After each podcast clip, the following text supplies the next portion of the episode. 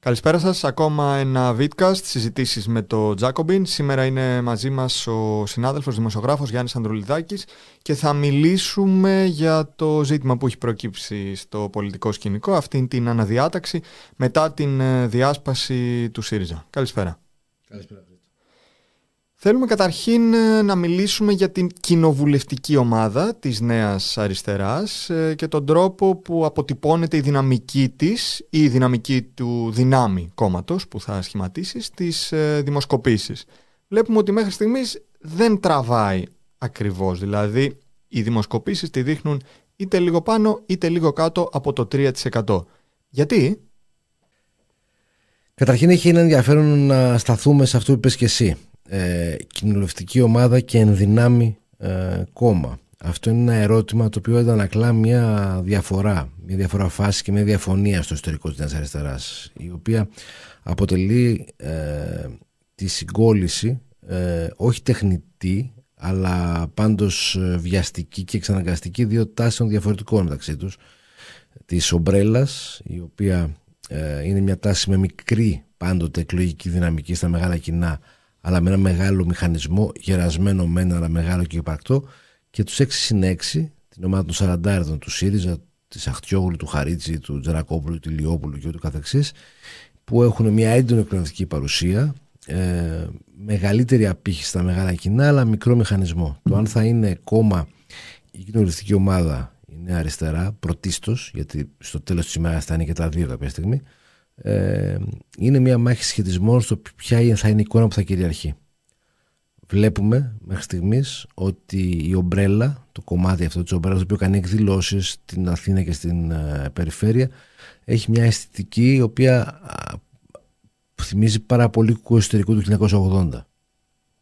Από την άλλη πλευρά, οι 6 συν 6 ε, προσπαθούν να παρουσιάσουν μια εικόνα εξυγχρονιστικής αριστεράς με θέσεις οι οποίες παρά τις, τις, φωνές ε, που έβγαλε αυτός ο χώρος ε, περί αριστερής διάσπασης από τον ε, ΣΥΡΙΖΑ που δεν είναι ψεύτικες, μπορούμε να το δούμε στην, στη συνέχεια ε, παρουσιάζει στη δραματικότητα έτσι, ένα μοντέλο εξυγχρονισμού της, ε, της αριστεράς.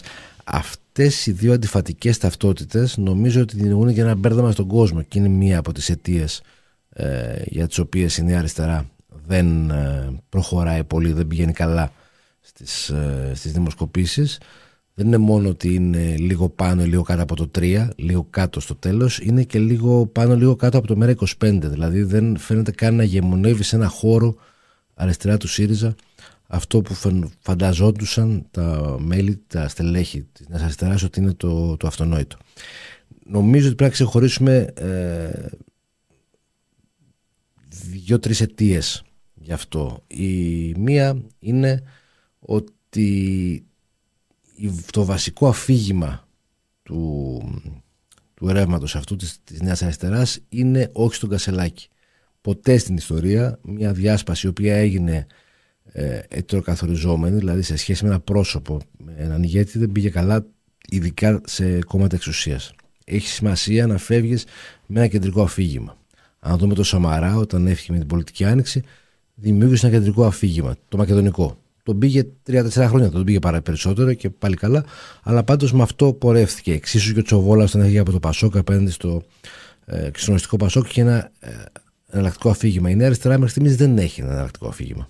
Ε, άρα λοιπόν η ιδέα ότι αυτό το πράγμα φτιάχτηκε επειδή υπάρχει ο Κασελάκης ως πρόσωπο δεν είναι ελκυστική για κάποιον, ακόμα και αν είναι δίκαιο, ακόμα και αν αγανακτεί με τον Κασελάκη και ο ίδιος, δεν είναι ελκυστική αυτή η πληροφορία για να το στηρίξει.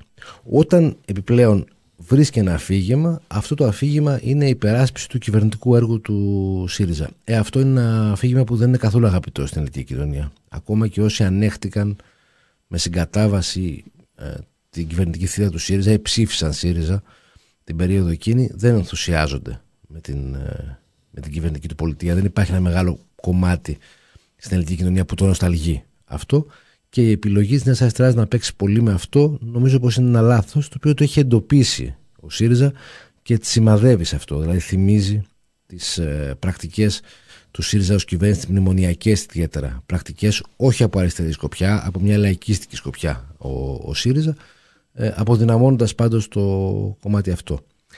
Στο τέλος όμως, ε, μιλώντας έτσι λίγο πιο πολιτικά και λίγο πιο αριστερά, θα έλεγα ότι η Νέα Αριστερά, όπως και όλος ο ΣΥΡΙΖΑ, αλλά η Νέα Αριστερά ειδικότερα, πληρώνει με καθυστέρηση τις συνέπειες της διάσπασης του 2015 στον, ε, στο ΣΥΡΙΖΑ. Δεν έγιναν εμφανείς το Σεπτέμβρη γιατί κέρδισε τις εκλογές ο ΣΥΡΙΖΑ του 2015, κράτησε ένα μεγάλο ποστό του 19, αλλά στην πραγματικότητα η διάσπαση του 2015 ε, η διπλή διάσπαση, γιατί έφυγε και το κομμάτι της λαϊκής ενότητας, αλλά και ένα μεγάλο κομμάτι των τότε 53 του κομματιού του παλιού κοινοπράσινου κτλ. Ε, άφησε τον ΣΥΡΙΖΑ το 2015, τον έκανε ένα κόμμα χωρίς καμία σχέση με τα εργατικά σωματεία, χωρίς καμία σχέση με τα κοινωνικά κινήματα, με τους χώρους, το οποίο ε, είναι για ένα αριστερό κόμμα μια πολύ βαριά απώλεια. Όταν δεν υπάρχει το δεκανίκη της εξουσίας για να σε κρατάει όρθιο, αυτή η απώλεια φαίνεται. Και αυτό το πληρώνει η Νέα Αριστερά. Η αριστερή τάση του ΣΥΡΙΖΑ το 2015, μετά το 2015, με όσους αποχώρησαν, τα πιο ζωντανά κομμάτια της κοινωνίας, απέμεινε ένα κομμάτι κυρίως ακαδημαϊκών και ανθρώπων των γραφείων. Είναι ένα πολύ ελιτίστικο κομμάτι. Είναι λίγο γκος καβιάρ και αποκομμένο από την κοινωνία. Δεν μπορεί να συγκινήσει το κομμάτι αυτό. Ωραία, σε επιστρέψουμε στο ζήτημα που ανέφερες με την υπεράσπιση της κυβέρνησης ΣΥΡΙΖΑ. Εδώ βλέπουμε με μια αντιφατικότητα μάλλον, όπου ο ΜΕΝ κατηγορεί τον ΔΕ ότι δεν υπερασπίζεται την κληρονομιά Τσίπρα. Ενώ η κληρονομιά Τσίπρα μάλλον δεν είναι και κάτι πάρα πολύ αγαπητό στην κοινωνία με την έννοια του ότι πήρε 17%, δεν πήρε 47%. Σε ποια σημεία εστιάζει αυτή η υπεράσπιση της κυβέρνησης Τσίπρα, για παράδειγμα το μαξιλάρι, και πού υπάρχει ασυνέχεια μέχρι στιγμής στη Νέα Αριστερά; Σε ποια σημεία ασκεί κριτική, έστω έμεση; Ξεκινάω από το τελευταίο. Ένα από τα μεγάλα προβλήματα της Νέας Αριστεράς είναι ότι δεν καταλαβαίνουμε πού ασκεί κριτική. Ποιο ήταν το πρόβλημα του ΣΥΡΙΖΑ; Μέχρι να εκλεγεί ο Κασελάκης. Για να το θέσω αλλιώς, ποιο ήταν το πρόβλημα του ΣΥΡΙΖΑ το οποίο οδήγησε στην εκλογή Κασελάκη. Για να πάμε πιο πριν, ποιο ήταν το πρόβλημα του ΣΥΡΙΖΑ το οποίο τον οδήγησε στο 18%. Η Νέα Αριστερά δεν απαντάει σε, σε αυτά ε, δεν πάει την κριτική όχι πίσω από το 2015, όχι στο 2015, δεν την πάει στα σοβαρά πουθενά πριν από το Σεπτέμβριο του 2023. Αυτό είναι εξωφρενικό.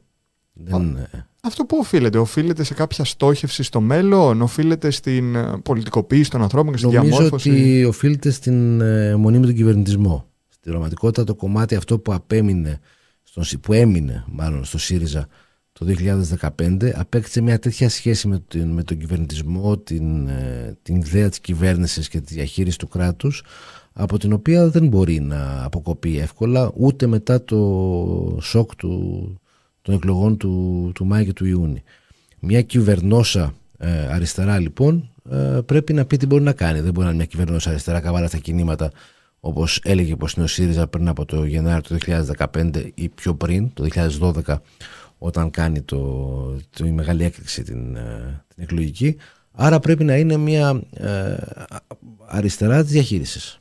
Υπερασπίζεται λοιπόν αυτή τη διαχείριση που άσκησε ο ΣΥΡΙΖΑ από το 2015 μέχρι το 2019 μέσα σε ένα πλαίσιο απόλυτα ελεγχόμενο, φιλελεύθερο και μονοταριστικό, σκληρού καπιταλισμού, διότι αυτός είναι ακόμα ο καπιταλισμός τον οποίο βιώνουμε. Δεν τολμάει κανείς από το ΣΥΡΙΖΑ να πει ότι αυτή τη φορά θα κάνω ρήξη.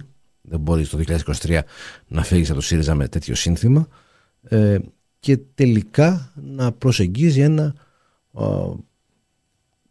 πλαίσιο το οποίο θυμίζει λίγο τη Δημάρ του 2011-2012 στο τι λέει. Εδώ μία ε, μικρή επισήμανση. Το 2015, ακόμα και το 2019, όταν ο Τσίπρας ζήτησε την επανεκλογή του, έριξε ένα σύνθημα το οποίο δεν ήταν πάρα πολύ αποτυχημένο κατά τη γνώμη μου, γι' αυτό και ο ΣΥΡΙΖΑ διασώθηκε στις εκλογές του 2019 ότι δεν διεκδικούμε τη δεύτερη φορά αριστερά, διεκδικούμε την πρώτη φορά πραγματική αριστερά. Χωρίς μνημόνιο. Ναι. Σήμαινε ότι ακόμα υπήρχε το αφήγημα στον Αλέξη Τσίπρα, επαναλαμβάνω στον πρωθυπουργό αυτής της κυβέρνησης, ότι η πολιτική που ασκήσαμε από το 2015 μέχρι το 2019 ήταν ε, πολιτική εξαναγκασμού. Δεν ήταν η πολιτική μας, ήταν μια πολιτική την οποία ήταν, την εφαρμόσαμε εμείς για να γλιτώσουμε τα έπιπλα. Ό,τι μπορούσαμε παραπάνω σε μια πολιτική μνημονίων. Αυτό απουσιάζει από το λόγο της Νέας Αριστεράς. Η Νέα Αριστερά δηλώνει περήφανη για την πολιτική του 2015-2019. Δεν υπάρχει πουθενά η εκδοχή του εξαναγκασμού. Δεν υπάρχει καμία αυτοκριτική είτε για την πολιτική που ασκήθηκε είτε για τους λόγους που εξαναγκαστήκαμε σε αυτήν την πολιτική. Είναι ένα πολύ αντιδημοφιλές ε, κομμάτι ε, αυτό το, ο κυβερνητισμός του ΣΥΡΙΖΑ. Συνεχίζοντας αυτό που αναφέρεις, εμένα μου κάνει πολύ μεγάλη εντύπωση ότι ακόμα και εκεί που θα μπορούσε να κινηθεί με μια σχετική αυτονομία φιλολαϊκή ο ΣΥΡΙΖΑ, αλλά μέσα στα πλαίσια τα μονεταριστικά. Για παράδειγμα, με την αξιοποίηση του μαξιλαριού, όχι και των 37 δις, γιατί τα 17 με κάποιο τρόπο τα έχει δεσμεύσει, ώστε να γνωρίζουν οι δανειστές ότι θα πάρουν κάποια στιγμή τα λεφτά τους. Αλλά ενώ δεν αξιοποίησε αυτά τα 20 συν πλήν δισεκατομμύρια για κοινωνική πρόνοια, στον πρώτο λόγο της νέας κοινοβουλευτικής ομάδας και του επικεφαλής της, του κ. Χαρίτση, είδαμε να υπερασπίζεται ακριβώς αυτό το μαξιλάρι.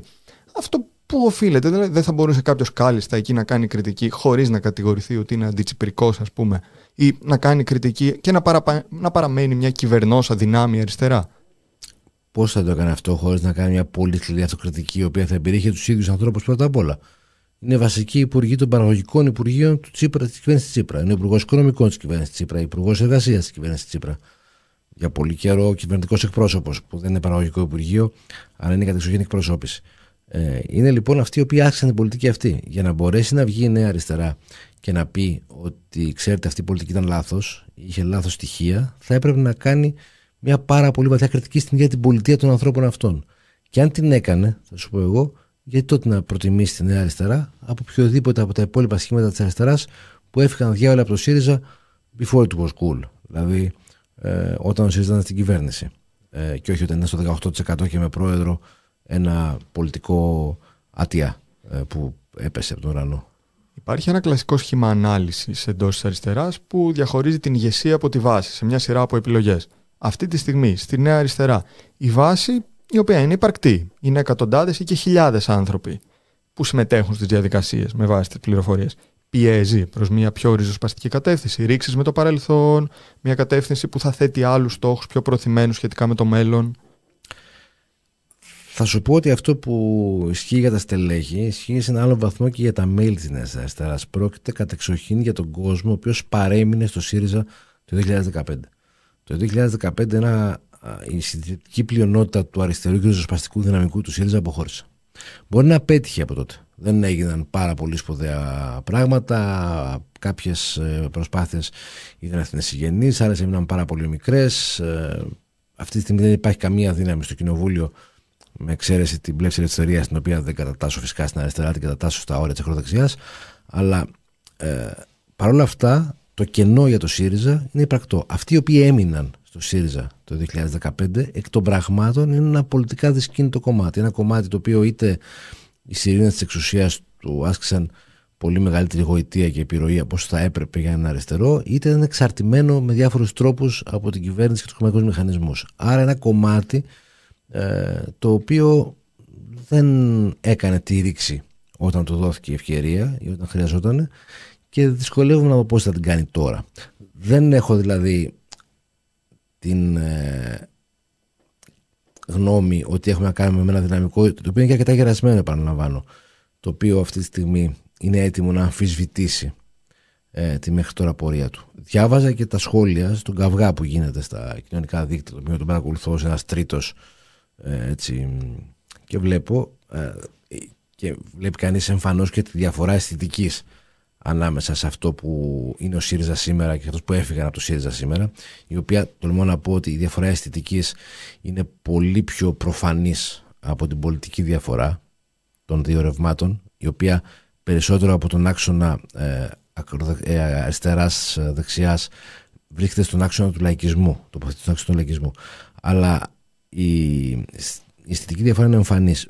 Πολύ συχνά τα μέλη που έφυγαν από το ΣΥΡΙΖΑ ε, λένε ότι θα αντιμετωπίσουμε τις ύβρες όπως τις αντιμετωπίσαμε και το 2015 που εμείς μείναμε στο κόμμα μας και οι πρώην συντροφοί μας μας έφτιαναν ή κάτι άλλο. Η υπεράσπιση του 2015 λοιπόν, του 15-19 δεν έχω την αίσθηση ότι είναι κάτι ξένο στην ε, ηγεσία του και στα μέλη της ε, Νέας Αριστεράς και ίσως εδώ πρέπει να εντοπιστεί και η ήττα το αίτιο για το γεγονός ότι ο κόσμος αυτός δεν προέβλεψε ε, την ήττα στι κομματικές εκλογές από τον Κασελάκη. Μέχρι πολύ αργά οι περισσότεροι από τα περισσότερα από τα μέλη του ΣΥΡΙΖΑ, τα ενεργά μέλη του ΣΥΡΙΖΑ, πίστευαν ότι στο τέλος κάτι θα γίνει και θα βγει η, η Αχτιόγλου. Δεν είχαν καταλάβει δηλαδή ε, σε τι είδους κόμμα είχε μετατραπεί ο ΣΥΡΙΖΑ τα τελευταία 8 χρόνια, σε ποιους απευθυνόταν και ποιοι ήταν αυτοί οι οποίοι έρχονταν να ψηφίσουν στις κομματικές εκλογές τους. Εδώ οι αποχωρήσαντες από το ΣΥΡΙΖΑ, όπως και γενικά όσοι αποχωρούν από κάποιο κόμμα, βρίσκονται μπροστά σε ένα σταυροδρόμι που έχει διαφορετικές κατευθύνσεις και σε επίπεδο στρατηγικό και σε επίπεδο συμμαχιών και ούτω καθεξής. Πάμε να ανοίξουμε το μεγάλο ζήτημα των συμμαχιών. Με ποιον αναμένεται να συμμαχίσουν, με ποιον αναμένεται να μην συμμαχίσουν, αλλά μπορεί και να υπάρξει συζήτηση και ποιο είναι και το μεγάλο deadline. Μάλλον οι ευρωεκλογές, θα πω, αλλά θέλω λίγο να το δούμε. Μιλάμε για την αριστερά πάντα. Έχω την αίσθηση ότι μέχρι τις ευρωεκλογές ε, δεν θα δούμε πάρα πολλές κινήσεις ε, με συμμαχίες. Και ο λόγος είναι ότι για κάθε χώρο που έχει διαμορφωθεί μέσα στην ε, κέντρο αριστερά, ξεκινώντας από το Πασόκ, το οποίο εκ των πραγμάτων καταλαμβάνει ένα χώρο ε, σε αυτό το πλαίσιο ε, πλέον, καθώς η, δεξιά, η Νέα Δημοκρατία έχει πάρει όλο το, το κέντρο, ακόμα και το μετριοπαθές, το κέντρο-κέντρο, μέχρι ας πούμε και κομμάτια του Κοινοβουλίου, ε, είναι υποχρεωμένα να καταμετρηθούν, να καταγραφούν τον, τον Ιούνι και να προσπαθήσουν και να εκπροσωπηθούν κάποια ε, εξ αυτών. Θα έλεγα λοιπόν ότι οι συζητήσεις σε αυτό το χώρο του Πασόκ, του ΣΥΡΙΖΑ, της Νέας Αριστεράς, του ΜΕΡΑ25 ότι υπάρχει πιο πέρα και βέβαια κάπου εκεί υπάρχει και η επιρροή του Κουκουέ μέσα σε ένα κομμάτι κόσμου το οποίο στις τελευταίες εκλογές μετρήθηκε στο 45% πρώτη φορά τόσο χαμηλά στην ε, σύγχρονη ελληνική ιστορία. Εδώ και έναν αιώνα και βάλει, έναν αιώνα να το πούμε έτσι. Ε, θα πρέπει να πάει στις ευρωεκλογές, να καταγραφεί και μετά ο συσχετισμός που θα δημιουργήσουν οι ευρωεκλογές θα ανοίξει τη συζήτηση. Ε, η νέα αριστερά βρίσκεται σε λίγο μικρότερη πίεση επειδή ξέρει ότι για τα επόμενα 3,5 χρόνια θα έχει 11 βουλευτές. Και αυτό θα της επιτρέψει να ξαναβρει το χαμένο χρόνο αν αποτύχει στις ε, ευρωεκλογές. Το ΜΕΡΑ25 για παράδειγμα αν αποτύχει τι ευρωεκλογές, θα βρεθεί εξαιρετικά πιεσμένο. Θα, είναι, ε, θα έχει μετατραπεί σε ένα εξονευτικό μόρφωμα το οποίο θα πρέπει να εξηγεί γιατί υπάρχει ακόμα. Ή θα δει να χάνει δυνάμεις προς άλλα αντίστοιχα άλλες αντίστοιχες κινήσεις. Ε, Αντιστοίχως, στα πιο πάνω κλιμάκια θα δούμε την, ε, το ποιος θα είναι δεύτερος, αν θα είναι όντως το Πασόκ όπως δείχνει και με τι ποσοστό, ώστε σε περίπτωση που είναι το Πασόκ να βγει και να πει ότι κοιτάξτε να δείτε, ε, μην ξεχνάμε, θα έχει συμπληρώσει 5,5 χρόνια με τσοτάκι στην εξουσία. Στοιχηθείτε πίσω μου να τον ρίξουμε. Εγώ είμαι. Άλλον δεν έχετε. Ε, παρότι η νέα αριστερά υποτίθεται ότι αποτελείται από στελέχη το οποίο δεν θέλανε συνεργασία με το Πασόκ και τους Πασοχογενείς σε αντίθεση με, το, με τον ΣΥΡΙΖΑ του Κασελάκη, του Πολάκη, της Τζάκρη κτλ. Έχω την αίσθηση ότι σε πολιτικό επίπεδο η συνεργασία ανάμεσα στο κομμάτι αυτό της Νέας Αριστεράς και το Πασόκ, όπως διαμορφώνεται εκ των πραγμάτων σε ένα κόμμα και το αριστερό, επειδή ο υπόλοιπος χώρος έχει κατα, ε, καταληφθεί από την Νέα Δημοκρατία, πολιτικά είναι εφικτός. Ε, Βεβαίως θα συμπιέσει από τα αριστερά την, ε, πάρα πολύ την ε, Νέα Αριστερά. Αλλά ε, εξίσου και η εκδοχή, μην ξεχνάμε ότι οι επόμενες εκλογές θα έχουμε 8 χρόνια Μητσοτάκη. Αν το αίτημα να φύγει, θα υπάρχει. Δεν ε, θεωρώ πως είναι εύκολο να ιτηθεί η Νέα Δημοκρατία και στις επόμενες εκλογές, αλλά θα υπάρχει ένα αίτημα να έχει δημιουργηθεί ένας δεύτερος πόλος που σήμερα δεν υπάρχει. Η Νέα Αριστερά λοιπόν θα πρέπει να απαντήσει, εφόσον τα ποσοστά της είναι αρκετά χαμηλά, γιατί δεν συντάσσεται με αυτό τον, ε, τον δεύτερο πόλο. Πιο πριν, αν εξαιρέσουμε την πιθανότητα να ξανασυναντηθεί το κομμάτι της αριστεράς με το με τους σχηματισμούς που φτιάχνει ο Πέτρος Κόκαλης αυτή τη στιγμή τους πράσινους ε, που νομίζω πως θα γίνει στο τέλος της ημέρας γιατί δεν υπάρχει χώρος για πολλά 3% στις ευρωεκλογές. Δηλαδή φαίνεται πως οριακά είναι η νέα αριστερά να διεκδικεί, εξίσου οριακά είναι και το ΜΕΡΑ25 ε, οριακά είναι και η Κωνσταντοπούλου η οποία δυστυχώς θα λέγα καλός κακός αλλά δεν μπορώ να είμαι ουδέτερος με το κομμάτι του Κωνσταντοπούλου δυστυχώς μαζεύει επίσης ένα κομμάτι το οποίο αυτό προσδιορίζεται ως προοδευτικό ή αριστερό, άρα δεν χωράει ένα κόμμα, κόμμα από τη δυτική κοινωνική εκπροσώπηση. Ε, θεωρώ λοιπόν ότι το κομμάτι του Πέτρου Κόκαρη που αναφέρεται στους, στους πράσινους με το κομμάτι της Νέας θα κατέβει μαζί εκλογικά. Δεν βλέπουμε ότι υπάρχει χώρος μέχρι τις εκλογές για άλλου τύπου ε, συνεργασία. Ή, ο καθένας θα φτιάξει ένα χώρο συζήτησης, αλλά νομίζω ότι στη τελική ανάλυση θα είναι ένας χώρος συζήτησης που το πιο πιθανό είναι να απευθύνεται στον, στη διεύρυνση του εαυτού του παρά στη συνάντηση με άλλα ρεύματα. Υπάρχει ένα κομμάτι ανένταχτων βέβαια έξω. Ε, το οποίο το ποιος θα μπορέσει να προσελκύσει περισσότερους ανένταχτου θα είναι μια μάχη στη σκακέρα της αριστεράς. Άρα, Πέτρος Κόκαλης και Νέα Αριστερά μαζί, τι σημαίνει αυτό σε επίπεδο ηγεμονίας, πολιτικής, σε επίπεδο επικεφαλής, σε επίπεδο του αν η φυσιογνωμία θα αφορά περισσότερο τα εργασιακά ζητήματα ή το περιβάλλον, αν αυτά είναι αντιφατικά; Το ερώτημα δεν είναι αν θα, αν θα αφορά περισσότερο τα εργασιακά ζητήματα ή το περιβάλλον. Ε, γιατί το ζήτημα του περιβάλλοντος και της οικολογίας πρέπει να μπει και πρέπει να μπει επιθετικά στο λόγο της αριστεράς. Νομίζω ότι περνάμε σε μια εποχή και αυτό αφορά τους όλους από το ε, αναρχικό κίνημα μέχρι την μετριοπαθή και την αριστερά που η παλιότερη ας πούμε συζήτηση παιδιαχωρισμού σε βάση και επικοδόμημα για την καταληκτική κοινωνία μετατρέπεται σε ένα τρίποδο θα έλεγα στο οποίο υπάρχει το πολιτικό κομμάτι, το οικονομικό κομμάτι και η οικολογία. Δεν μπορείς να μιλήσεις χωρίς να μιλάς για το περιβάλλον το οποίο βεβαίως ε, συνδέεται με, το, με την πολιτική και την οικονομία, δεν είναι ε, διαφορετικό. Ε, εκ των πραγμάτων από τα προοδευτικά ρεύματα θα προταθούν και θα ακολουθούν πολιτικές προστασίας του περιβάλλοντος, λέω μια πολύ έτσι, ε, τυποποιημένη φράση. Το ερώτημα είναι κατά πόσο αυτές θα συνηγορούν σε μια ε, κλιματική δικαιοσύνη αφενός και αφετέρου σε μια διεύρυνση της κοινωνικής δικαιοσύνης ή αντιθέτως σε μια αφαίρεση κοινωνική δικαιοσύνη. Να μην ξεχνάμε ότι οι πράσινοι στην Ευρώπη πρωταγωνίστηκαν πολλές φορές σε πολιτικές προστασία του περιβάλλοντος, οι οποίες με τον τρόπο που γίνονταν δημιουργούσαν μια αύξηση των ανισοτήτων. Και έλεγαν ότι αυτό πρέπει να γίνει γιατί ο πλανήτης κινδυνεύει. Πράγματι, αλλά το ζητούμενο για την ε, αριστερά είναι να βρει μια πολιτική για το περιβάλλον η οποία να μειώνει τις κοινωνικές ανισότητες. Δηλαδή το να φορολογούμε το πετρέλαιο, τη βενζίνη, είναι μια πολιτική η οποία μειώνει ενδεχομένως την κατανάλωση του πετρελαίου και των ρήπων, αλλά αυξάνει την ανισότητα ανάμεσα σε αυτού που είναι εξαρτημένοι από την βενζίνη και αυτούς που δεν είναι. Ε, άρα λοιπόν, ε, ακούω ενδιαφέρον όσα έχει πει ο Πετσογόλη για την οικολογία, αλλά ομολογώ, με συμπάθεια τα ακούω, όχι μόνο με ενδιαφέρον, αλλά δεν τα βρίσκω πάρα πολύ ριζοσπαστικά. Δεν είναι μια ταξική οικολογία.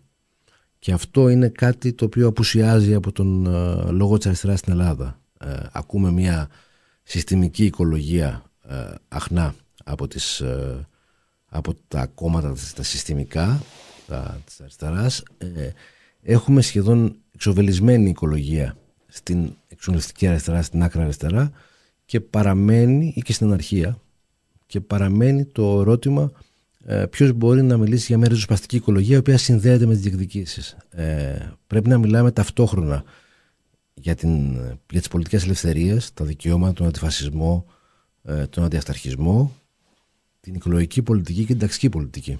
Αν ε, αποκόψουμε το ένα από το άλλο, δημιουργούμε θεματικά κόμματα ε, τα οποία δεν απαντούν στο ζήτημα της εκμετάλλευσης. Να ένα κόπελος που η αριστερά δεν έχει απαντήσει όχι μόνο στην Ελλάδα, αλλά στην Ελλάδα ακόμα λιγότερο. Δεν θα μπορούσα εδώ να μην σχολιάσω ότι επανερχόμαστε και στο προηγούμενο ζήτημα σχετικά με την πράσινη φυσιογνωμία της Νέας Αριστεράς, με την έννοια του ότι αν έχουμε ένα κόμμα όπου βασικά του στελέχη θα είναι ένας που έδινε την τις άδειες στην Ελντοράντο, ο κύριος Σταθάκης και πιο πριν ο κύριος Κουρλέτης. Ένας που έκανε δηλώσεις πόσο γρήγορα πρέπει να προχωρήσει ο ΤΑΠ, ο κύριος Κουρλέτης. Και μια σειρά ακόμα από στελέχη όπου ηγήθηκαν αυτών των ε, επενδύσεων με τις υπογραφές τους θα είναι λίγο δύσκολο κανείς να βγάλει μια πράσινη φυσιογνωμία χωρίς να έρθει σε ρήξη με το παρελθόν και κατά συνέπεια με το μέλλον. Αυτό είναι το γενικό πρόβλημα της Νέας Αριστεράς. Και μια κυβέρνηση η οποία ε, ακολούθησε την πολιτική εξορίξη, δεν την αρνήθηκε ποτέ και ούτω καθεξής. Αυτό είναι ένα συνολικό πρόβλημα της Νέας Αριστεράς. Με ποιο τρόπο θα μπορέσει να εκφράσει μια αριστερή πολιτική; Εγώ καταλαβαίνω ότι οι άνθρωποι αυτοί είναι πιο αριστεροί από τον Τζάκρη. Είναι πιο αριστεροί από, τον, από την uh, ηγεσία του ΣΥΡΙΖΑ όπως διαμορφώνεται σήμερα. Και, το, δέχομαι. και έχουν ψηφίσει και λιγότερα μνημόνια από την Τζάκρη όπως όλοι οι άνθρωποι στην ιστορία στην... τη ανθρωπότητας. Τα, έχει ψηφίσει όλα η Τζάκρη, ναι. νομίζω. Έχει κάνει τον Grand Slam. Ναι. Αλλά, εν πάση περιπτώσει, το πρόβλημά τους παραμένει αυτό. Και για την οικολογία, όπως το λες. Ωραία. Ε, μπορεί να βγει αυτό το κόμμα και να πει ότι είμαστε να τις εξορίξεις. Μπορεί. Αλλά θα πρέπει να κάνει μια πολύ συνολική αυτοκριτική για το τι ήταν ε, μέχρι σήμερα, ε, πού ήταν μέχρι σήμερα αυτοί οι άνθρωποι. Και εδώ υπάρχει ένα πρόβλημα ότι η Νέα Αριστερά φτιάχτηκε με όρους ηγεμονισμού. Θεώρησε δηλαδή, και αυτό είναι κάτι το οποίο βλέπουμε στη δημοσκοπήση ότι είναι αποτυχία. Ε, θεώρησε ότι μέχρι το 2023, μετά από 13 χρόνια ΣΥΡΙΖΑ και 8 χρόνια 9 κυβερνητικού μέσω μνημονίων ΣΥΡΙΖΑ, η κοινωνία περίμενε να φύγουν την τελευταία διάσπαση του ΣΥΡΙΖΑ για να πάει μαζί της. Δεν είναι έτσι. Ε, δηλαδή υπάρχουν κομμάτια της πολιτικής που έχει ασκηθεί όλα αυτά τα χρόνια που έχουν αποδομηθεί και στα οποία παρέμεναν. Θα έπρεπε κατά την νόμη με μεγαλύτερη σεμνότητα και ανοίγοντας μια συζήτηση να φύγουν και αυτό είναι κάτι που δεν έγινε. Έφυγαν με πολύ ε, μεγάλο ενθουσιασμό έτσι και μια βεβαιότητα ότι, ότι τα κάνουν καλά. Υποτίμησαν δηλαδή τους λόγους για τους οποίους ιτήθηκε ο ΣΥΡΙΖΑ. Στην εξίσωσή μας μέχρι στιγμής, αναφορικά με τις συμμαχίες, δεν έχουμε βάλει οτιδήποτε αριστερά της νέας αριστεράς. Θα υπάρξει εκεί κουβέντα, ζυμώσεις. Δεν μιλάω τώρα για το ΜΕΡΑ25 ή για κάποιον μεγάλο πολιτικό δρόντα, καθότι φαίνεται ότι δεν υπάρχει κάτι τέτοιο. Μιλάω για ένα ανένταχτο δυναμικό που μπορεί να έχει φύγει το 2015 ή να πήγε σπίτι του, να έχει μείνει μεσοστρατή. Νομίζω ότι η εκλογή Κασελάκη δημιούργησε μια συνθήκη ας πούμε ανησυχίας στον χώρο αυτόν. Ε, καταλαβαίνω ότι τα κομμάτια αυτά ε, θα ήθελαν ε, ίσως κάτι πιο ενωτικό ή κάτι πιο αριστερό ανάλογα από που το βλέπεις, από που το κοιτάς. Ε, υπάρχουν ε, κινήσεις ανένταχτων οι οποίες το τρίπτυχο πολιτική ε, οικονομία ε, και οικολογία το θέτουν με έναν ενδιαφέροντα τρόπο. Όχι αναγκαστικά πάρα πολύ ριζοσπαστικό, αλλά θέτουν την αναγκαιότητα να υπάρξει έτσι. Δηλαδή να υπάρξει μια πολιτική, μια πολιτική με. Όχι με το, στο, στο επίπεδο της πολιτικής οικονομίας, μια πώληση, ε, όχι πολιτική, η οποία να ενώνει αυτά τα τρία και να δημιουργεί μια νέα αριστερά. Αυτό λοιπόν, νέα αριστερά με μικρονή και μικρό α, όχι, την, όχι το μόρφωμα. Αυτή είναι μια ενδιαφέρουσα συζήτηση. Και υπάρχει και μια συζήτηση ανθρώπων που έφυγαν από το ΣΥΡΙΖΑ του 2015, αλλά όχι πολύ, όχι φανατικά. Τον ψήφισαν ενδεχομένως. Ή τον ψήφισαν το 19, δεν τον ψήφισαν το 23. Ε, η οποία τρόμαξε με την εκλογή Κασελάκη και είπε ότι πρέπει να ανασυνταχθούμε. Είναι δύο ενδιαφέρουσες συζητήσεις που μπαίνουν από 98 κόμμα, κόσμο, αλλά δεν είναι αρκετές. Ε, είναι αναγκαίες, αλλά όχι κανένα συνθήκες, ε, θα έλεγα. Και το πρόβλημα, αν θες να μιλήσουμε στρατηγικά, είναι ότι δεν υπάρχει κάποιο ριζοσπαστικό ρεύμα στην κοινωνία, είτε οργανωμένο, είτε στα κινήματα κάτω, το οποίο να ρημουλκίσει προς τα αριστερά αυτή τη συζήτηση. Η συζήτηση αυτή μπορεί να παραμένει αιωνίως ε, δεξιά, διαχειριστικά ή να μένει πρόσωπο-κεντρική, όπως ε, συμβαίνει αλλού, επειδή δεν υπάρχουν ούτε οι οργανωμένες δυνάμεις, ούτε κινήματα που θα τους πούνε ότι δεν μπορείς να το κάνεις αυτό το ερήμην μας. Πρέπει να έρθεις αριστερά, αν θέλεις να απαντήσεις στην κοινωνία. Πάμε να αξίσουμε λίγο το ζήτημα της συμμαχίας με το Πασόκ. Βλέπουμε δημοσιεύματα, υπάρχει μια παραφιλολογία στη δημοσιογραφική πιάτσα, υπάρχουν δηλώσεις του Τσακαλώτου, πράσινο-πράσινο-κόκκινο, επομένως μια γεωμετρία συμμαχιών όπως αυτή που συνέβαινε στο Βερολίνο ή στη Γερμανία με πράσινους Ισπανία σήμερα. Και αριστερούς, ναι. Το οποίο ήταν και στόχος του Αλέξη Τσίπρα, έτσι. Αυτό τι σημαίνει σήμερα, αν θα μπορούσε να υπάρξει σύγκληση, πάνω σε ποια βάση, πάνω σε ποια πρόσωπα και επίσης ε, πάνω σε ποια τομή θα μπορούσε να βρεθεί ο ελάχιστος κοινός παρονομαστής για μια τέτοια συμπόρευση, είτε εκλογική συμμαχία; Καταρχήν θα πρέπει να πούμε κάτι, ότι το γερμανικό μοντέλο και το ισπανικό μοντέλο και οποιοδήποτε σχετικό ε, υπάρχουν σε συγκεκριμένα πολιτικά συστήματα. Η Ελλάδα δεν έχει τέτοιο πολιτικό σύστημα. Η Ελλάδα έχει ένα πολιτικό σύστημα φτιαγμένο για δύο ισχυρά ψηφοδέλτια.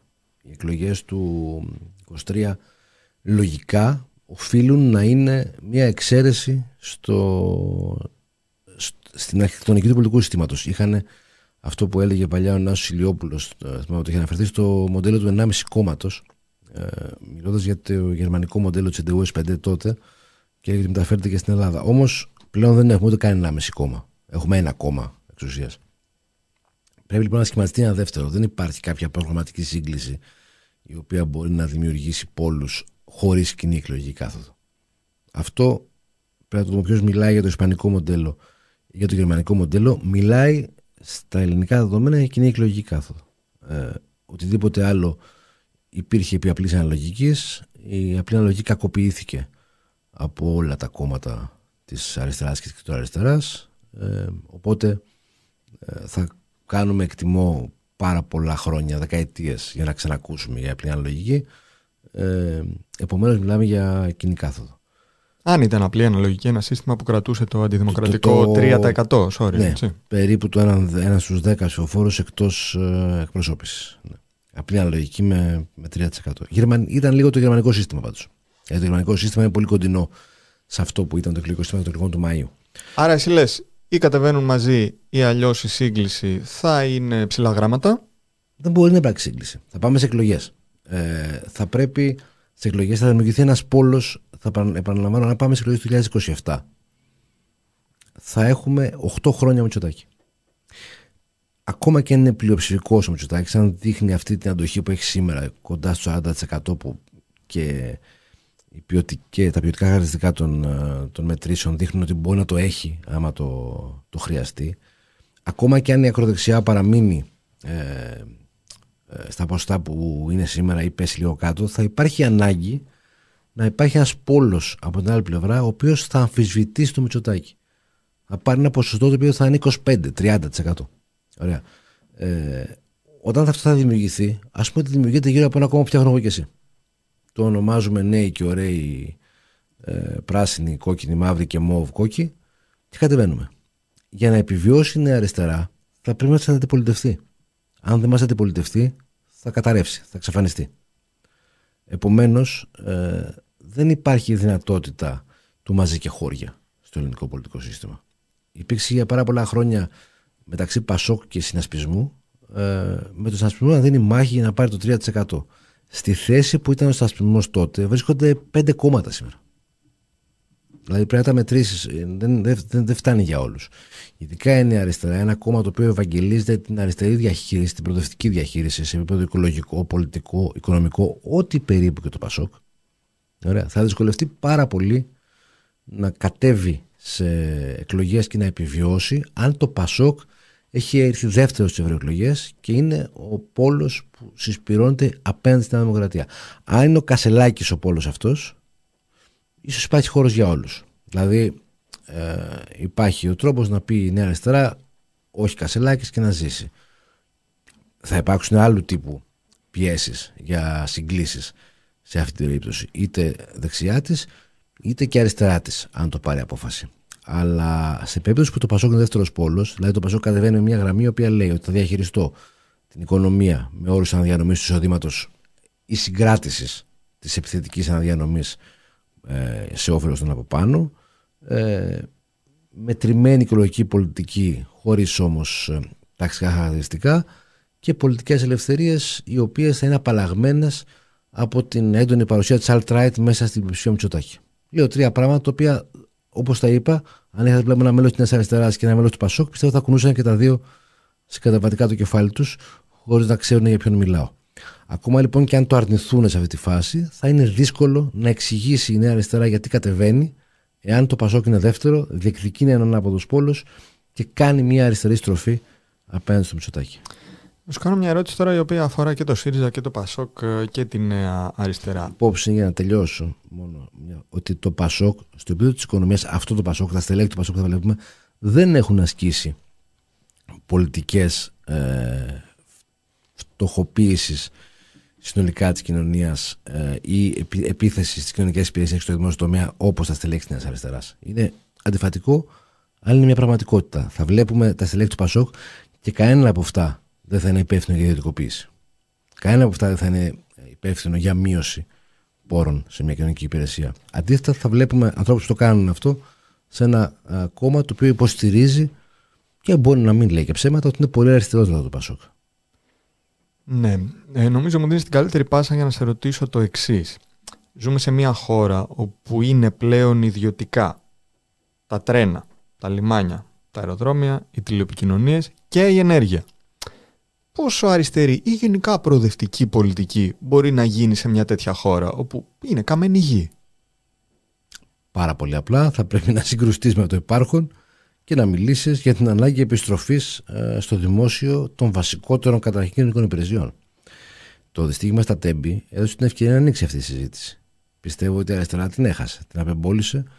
Ε, ο ενιαίος ΣΥΡΙΖΑ τότε ο ΣΥΡΙΖΑ δηλαδή και η Νέα Αριστερά με τα σημερινά δεδομένα. Ακούσαμε τον Αλέξη Τσίπρας στο debate να κατηγορεί τον Σταθμάρχη, έτσι.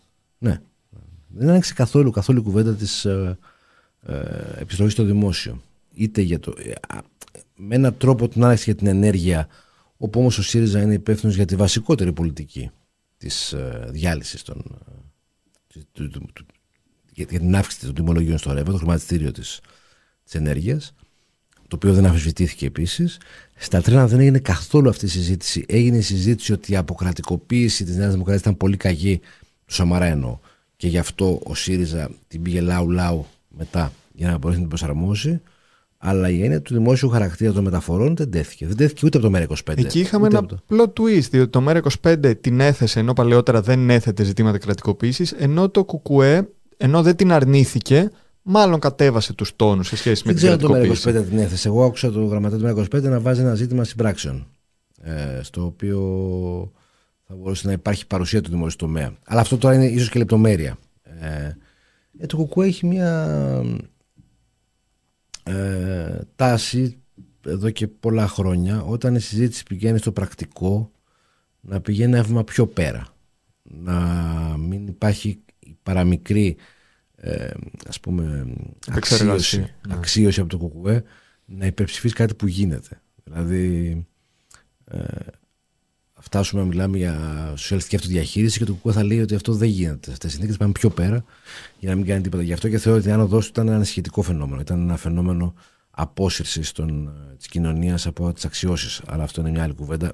Και έτσι όπως την πέταξα τώρα την ατάκα, μπορεί να θεωρηθεί ότι θεό δεξιού ψήφισαν κουκουέ, ενώ δεν είναι έτσι. Μπορούμε να φύγουμε λίγο από το σκριπτάκι και να μιλήσουμε και για την άνοδο του Κουκουέ, γιατί είναι κάτι πολύ ενδιαφέρον. Σηματοδοτεί ταυτόχρονα και διάφορα άλλα πραγματάκια πέρα αυτού που αναφέρεις. Δηλαδή, το να έχεις δυνάμει, σου λέω τώρα, ένα μειοψηφικό φαινόμενο, λέει, πιθανό, αξιωματική αντιπολίτευση, ένα κόμμα με σφυροδρέπανα, αυτά τα σύμβολα και ίσως το πιο βασικό εργατικό πόλο τη διεκδικήσεις, θα στείλει ένα μήνυμα, δεν θα στείλει.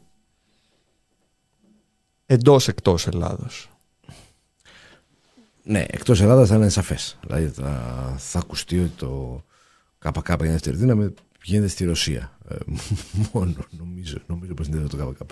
Ε, θα έλεγα πως δεν θα γίνει στην, ε, στην πραγματικότητα. Αλλά επαναλαμβάνω ότι υπάρχει μια αντίφαση.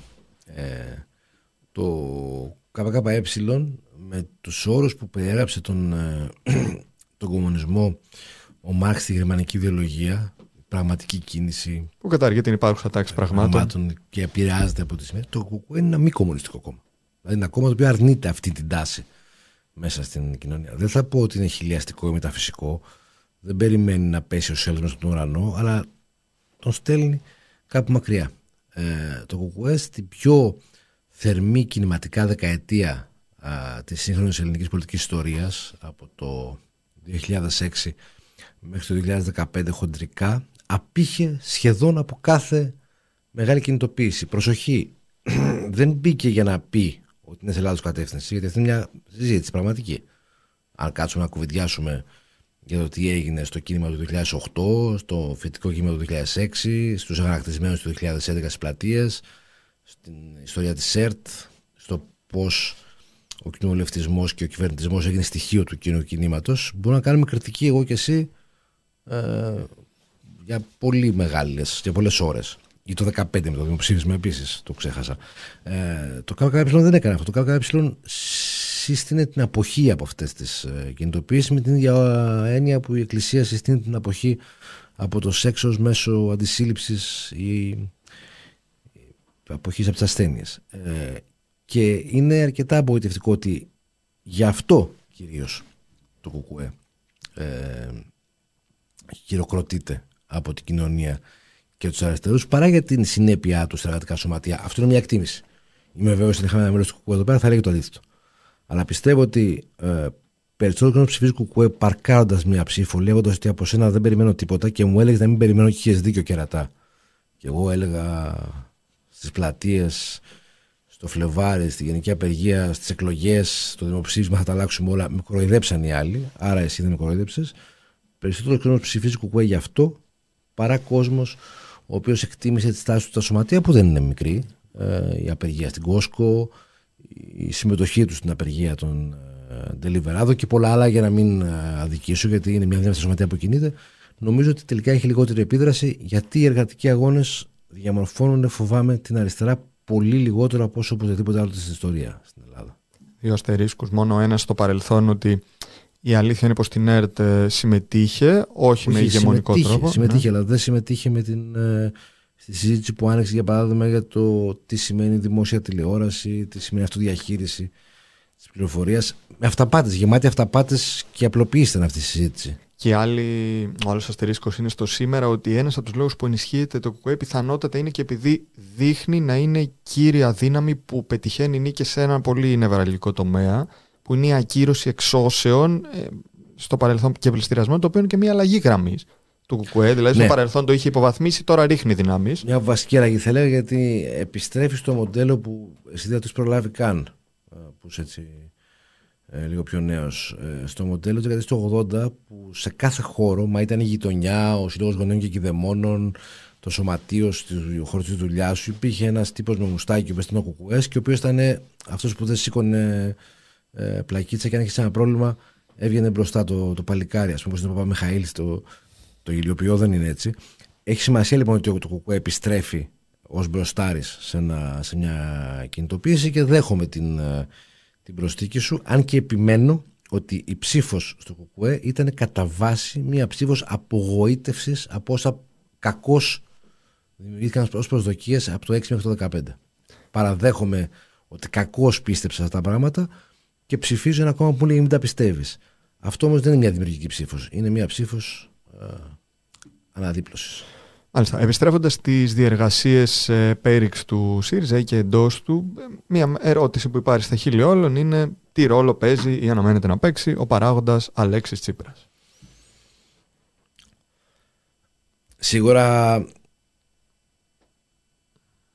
ο Αλέξης Τσίπρας είναι ένας από τους ε, συντριπτικά ηττημένους της, ε, της περίοδου. Ε, γιατί συνετρίβει δύο φορές τις εκλογές. Δεν φαίνεται αυτό όμως το κλίμα εντός του ΣΥΡΙΖΑ ή και εντός της Νέας Αριστεράς. Από πού που δεν φαίνεται. Νερό στο όνομά του πίνουν. Μ, ναι, όχι. Ο Τσίπρας ζήτησε από τους ε, 6 συν 6, όχι από την Ομπρέλα. Η Ομπρέλα έτσι κι αλλιώς δεν πίνει νερό στο όνομά του. Τον, τον ανοιχτά, ρητά τον φέρει ως μέρος του προβλήματος. Από τους άλλους, από τους 6 συν 6, ε, ζήτησε να παραμείνουν στο ΣΥΡΙΖΑ, τον αγνόησαν. Έφυγαν. Επίσης, αν σταματήσουμε αυτή τη στιγμή τη συνέντευξη, μπούμε στο Twitter για ένα λεπτό και γράψουμε Ο Αλέξης Τσίπρας έκανε λάθη, είναι πάρα πολύ πιθανό ότι εντός 10 λεπτών θα έχουμε 100 σχόλια, τα 30 Ναι, γιατί θα είναι Ο υβριστικά. μεσιανισμός έχει γίνει ένα από τα βασικά στοιχεία της αριστεράς τα τελευταία ε, δέκα χρόνια. Υ- Υπάρχει από παλιά. Αλλά στην Ελλάδα τα τελευταία χρόνια είναι πάρα πολύ έντονο. Αφορούσε και τον Τζίπρα, όχι μόνο τον Τζίπρα. Η εκλογή Κασελάκη ε, είναι αποτέλεσμα αυτού του μεσιανισμού. Δηλαδή ο κόσμος ψήφισε τον ε, Κασελάκη λέγοντας ότι ο Αλέξης Τσίπρας έστειλε στο ΣΥΡΙΖΑ τον ιό του το μονογενή για να άρει τις αμαρτίες μας και να μας σώσει από τα τα στελέχη που είχαν καταλάβει τον ναό του. Και οι άλλοι κακοί τον υπονόμευαν. Τα στελέχη, οι Φαρισαίοι. Δηλαδή ήταν το μοντέλο τελείως κλασικό. Ήταν οι Φαρισαίοι που είχαν πάρει το κόμμα και ήρθε ο ιό του Τσίπρα και τους έδιωξε. Ε, και τους εμπόρους από το. Ε, Οπότε είναι από το αυτή η ναό. Αλλά εφημερίδα. αυτή η συζήτηση όμως αφορά το θυμικό. Δηλαδή και θα έλεγα ότι θα περιοριστεί ε, σε ένα κομμάτι έτσι, της βάσης καθώς θα δημιουργούνται νέοι ήρωες ή αντιήρωες. Ήδη υπάρχει ένα κομμάτι νομίζω το οποίο αφού ο νέος Μεσσίας είναι ο Κασελάκης με πολύ μικρότερη εμβέλεια από τον Τζίπρα αλλά δεν έχει σημασία ε, θα ακούσει τον Κασελάκη μέσα στον Τζίπρα. Το κομμάτι που έφυγε λοιπόν μπορεί να αναφέρεται στον Αλέξη Τσίπρα αλλά αγνοεί την ε, ε, πρότασή του να μείνει. Δεν μιλάω καν για την ομπρέλα η οποία φεύγει τρέχοντας και αν θέλει τον Τσίπρα. Ο δε ε, Κασελάκης λέει ότι μια φράση που την παρατήρησα ότι ε, Σ- ΣΥΡΙΖΑ είναι όπου είναι ο Τσίπρας. Είχε ενδιαφέρον γιατί την ώρα που την έλεγε ο Κασελάκης ήταν στο στη λεωφόρο ο Τσίπρας και παρακολουθούσε την ιδέα του Παναθηναϊκού από τη Μακάμπι Χάιφα αλλά σε κάθε περίπτωση το λέει αυτό ενώ έχει αποδομήσει πλήρως την κυβέρνηση Τσίπρα, την οποία υπερασπίζονται, αλλά όχι τον ίδιο τον Τσίπρα, οι- τα στελέχη της Αριστεράς. Όταν λες για νόμο Κατρούγκαλου, για μαξιλάρι Τσακαλώτου ή για μ, οτιδήποτε άλλο σχετικό, ε, ξέρουμε κατά βάση του κοροϊδευόμαστε. Μιλάμε για τις πολιτικές των κυβερνήσεων Τσίπρα.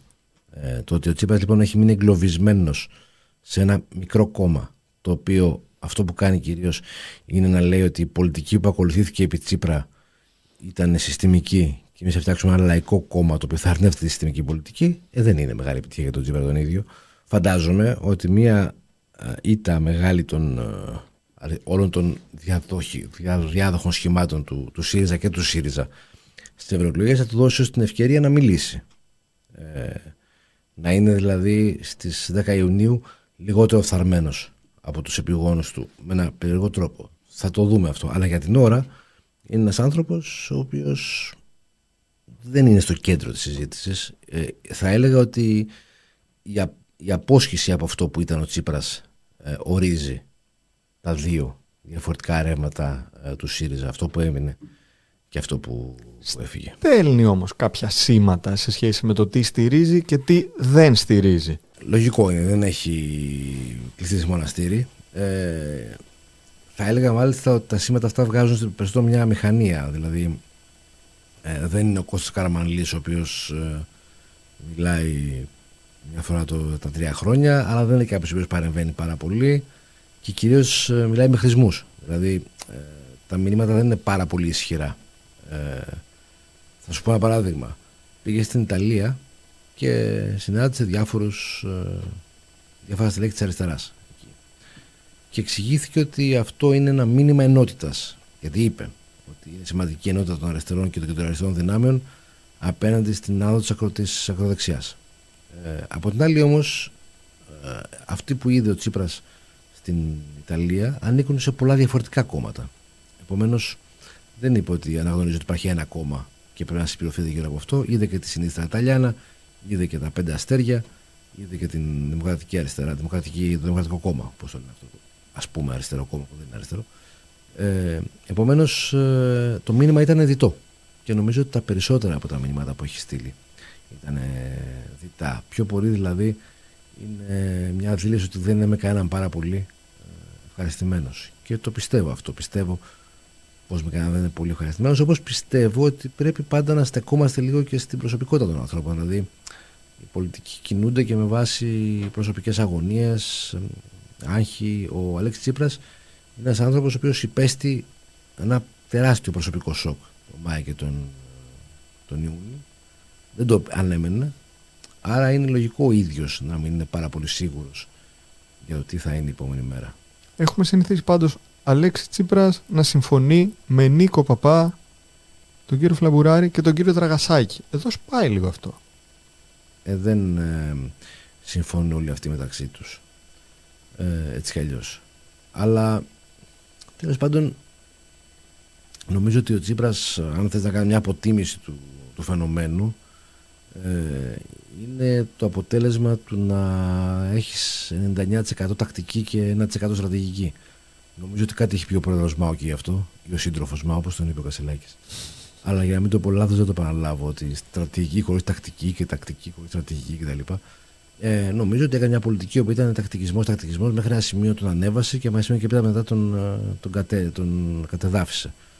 Ε, Ακριβώς επειδή ήταν τόσο, τόσο πολύ της τακτικής η λογική του, νομίζω ότι βρέθηκε πολύ κοντά με τους ανθρώπους που λες. Αν και δεν είναι το ίδιο όλοι αυτοί. Άλλος δηλαδή εκπροσωπεί συγκεκριμένη ε, γραμμή, άλλος ε, είναι λίγο του μπουλκουμπέ. Ε, σε ζητήματα στρατηγική, όταν έπρεπε να εκπονηθεί στρατηγική πρόγραμμα, περισσότερο συνομιλούσε με την ε, σημερινή Νέα Αριστερά. Δηλαδή δεν έβαλε ποτέ τον παπά να του φτιάξει το πρόγραμμα. Έβαζε τον Αχτιόγλου, τον το Τζακαλώτο και τον Τζανακόπουλο και τον Ηλιόπουλο. Ε, άρα είναι λίγο σχετικό ε, δηλαδή το να πούμε ότι ο Τσίπρας ε, μιλούσε με τον παπά ο οποίος όντως ήταν ε, πάντοτε το οργανωτικό του στήριγμα ε, είναι σαν να, λέμε, σαν να βγάζουμε από την εξίσωση του ΣΥΡΙΖΑ 15-23 αυτούς που έγιναν την αριστερά και δεν βγαίνουν από την εξίσωση και αυτό το, το βλέπουμε και στο πώς αντέδρασε η κοινωνία πώς αντιδρούν τα ίδια τα μέλη της αριστεράς στη δημιουργία της.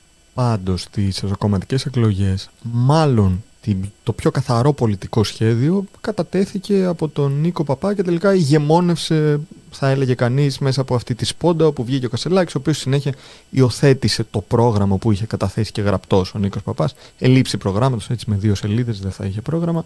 Οπότε αυτό τι σημαίνει πια για τον ΣΥΡΙΖΑ; Θέλω να πω, υπήρχαν κάποιες τάσεις που ήθελαν να πάνε τον ΣΥΡΙΖΑ προς μια κατεύθυνση και τώρα ενδεχομένως αυτές οι τάσεις απελευθερώνονται με δεδομένο το ότι δεν υπάρχουν και τα λεγόμενα βαρύδια όπως έχουν χαρακτηριστεί από πολλούς.